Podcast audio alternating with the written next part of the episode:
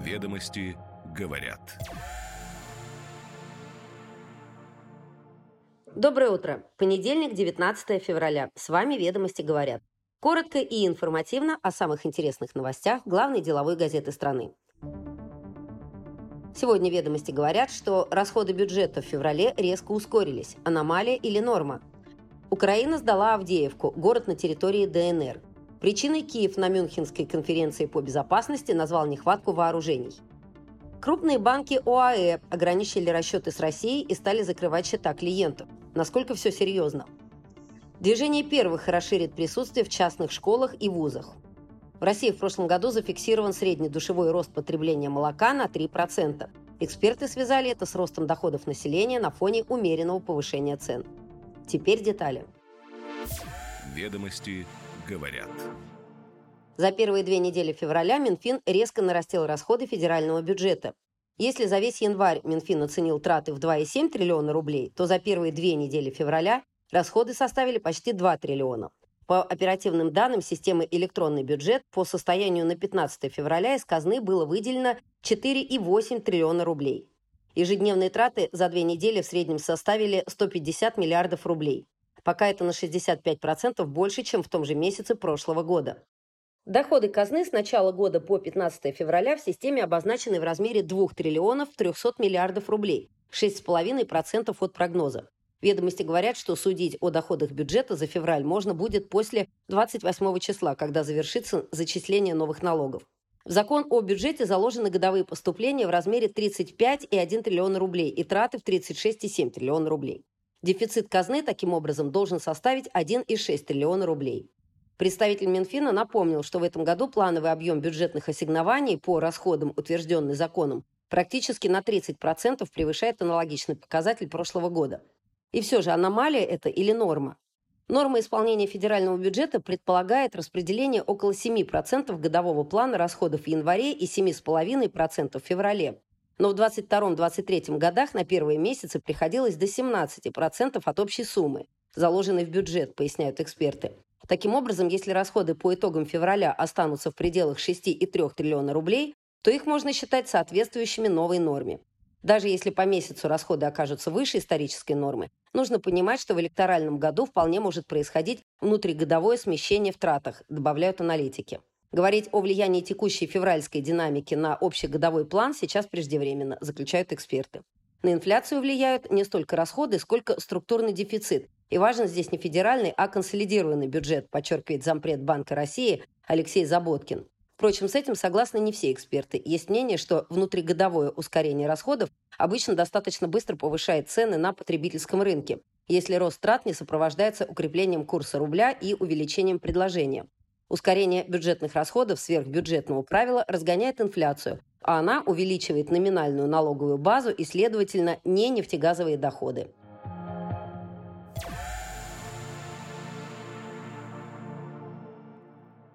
Министр обороны России Сергей Шойгу 17 февраля доложил президенту России Владимиру Путину о взятии Авдеевки в ДНР под контроль группировкой войск «Центр».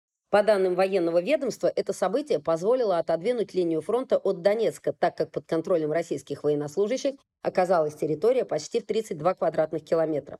Сообщается, что многие украинские формирования оставили вооружение и военную технику, спешно покидая населенный пункт. Российские военные продолжают зачистку города.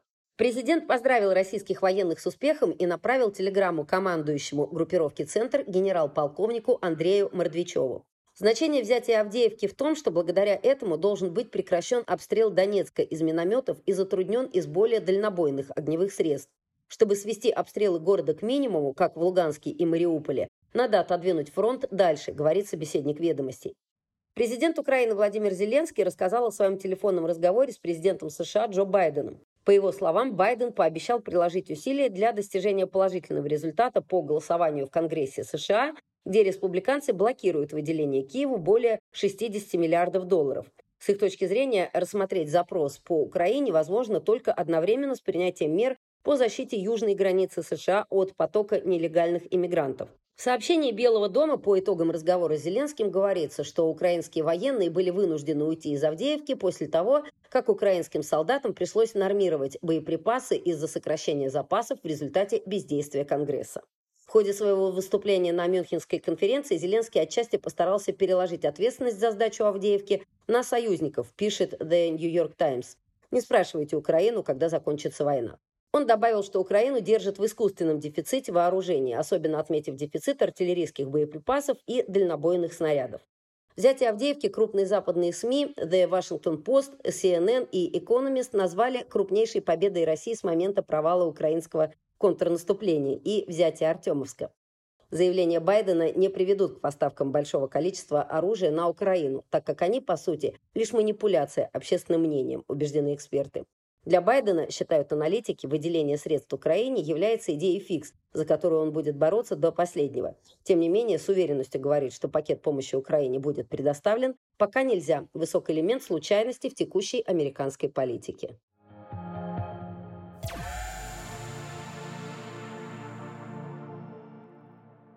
Банки Объединенных Арабских Эмиратов из-за риска вторичных санкций ограничили расчеты с Россией и стали закрывать компаниям и физлицам счета. Об этом ведомостям рассказали три бизнесмена, работающих в ОАЭ, и представитель объединения «Деловая Россия». О проблеме знают в правительстве, хотя считают ее некритичной и решаемой, рассказал близкий к Кабмину источник. Собеседники отмечают, что сложности начались после того, как такие страны, как Турция и Китай, резко поменяли политику в отношении клиентов из России. Волна чисток началась с сентября. Тогда в крупных банках проходило показательное сокращение счетов с российскими паспортами, рассказал собеседник ведомостей. Предприниматель отметил, что в банках второго эшелона компаниям и физлицам из России тогда отнеслись более лояльно, но сделали это не бесплатно.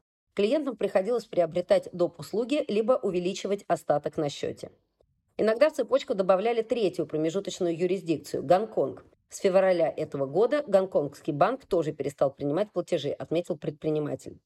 Многие банки все еще достаточно толерантны к бизнесу, который реально работает в ОАЭ, отмечают эксперты, и не очень толерантны к использованию юрисдикции как транзита для платежей в Россию или из нее. Расчеты с Россией напрямую сейчас затруднены, в том числе из-за того, что банк Акбарс, который был основным каналом для платежей, попал в санкционные списки.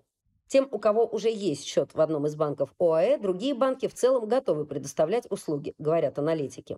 Есть еще путь, но он доступен далеко не всем. Взять в акционеры кого-то из шейхов, который поможет закрывать админ вопросы с банками. Предприниматели подтверждают, что многое зависит от коммуникации с местными элитами. Сейчас, если ты хочешь, чтобы твоя история в ОАЭ нормально работала, надо персонально договариваться с властями. Съесть шейхом коня, пошутил собеседник ведомостей.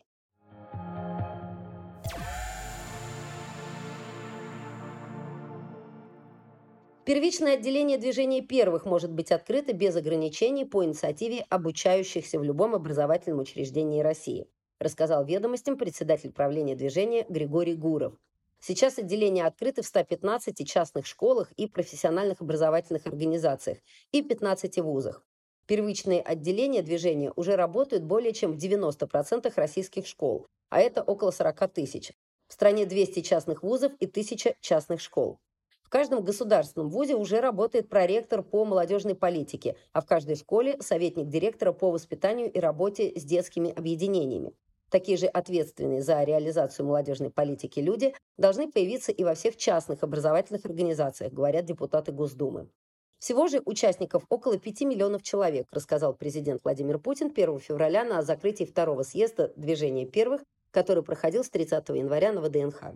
Как и история с разговорами о важном, любая внеурочная деятельность пока еще является добровольной как для образовательной организации, так и для учеников. Если министерство внесет обязательное участие в движении первых в федеральный закон об образовании, частные школы, частные вузы, имеющие соответствующие лицензии, обязаны будут соблюдать это требование.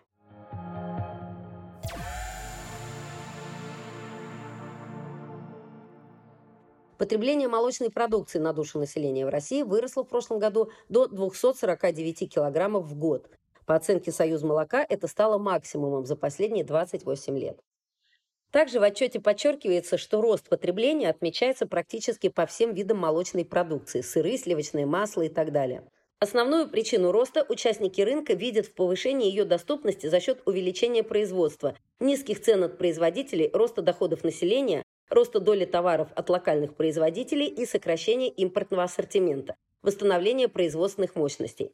По предварительным итогам Союз молока за прошлый год более 85% потребляемой молочной продукции Россия производит сама.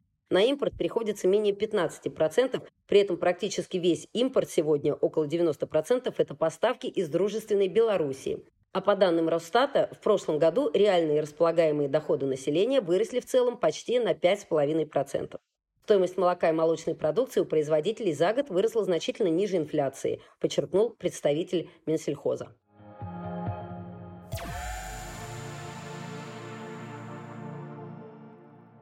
Девелопер Stone в прошлом году во второй раз за свою историю сменил название.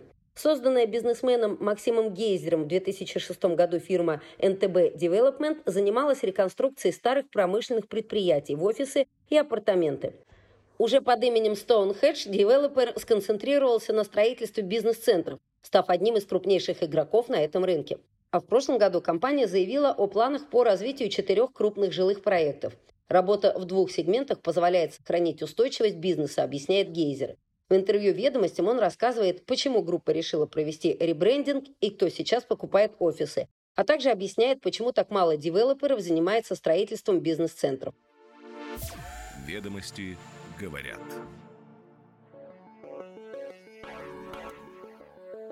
С вами «Ведомости говорят». Слушайте нас каждое утро, и вы первыми будете в курсе самых интересных деловых новостей. Хорошего дня!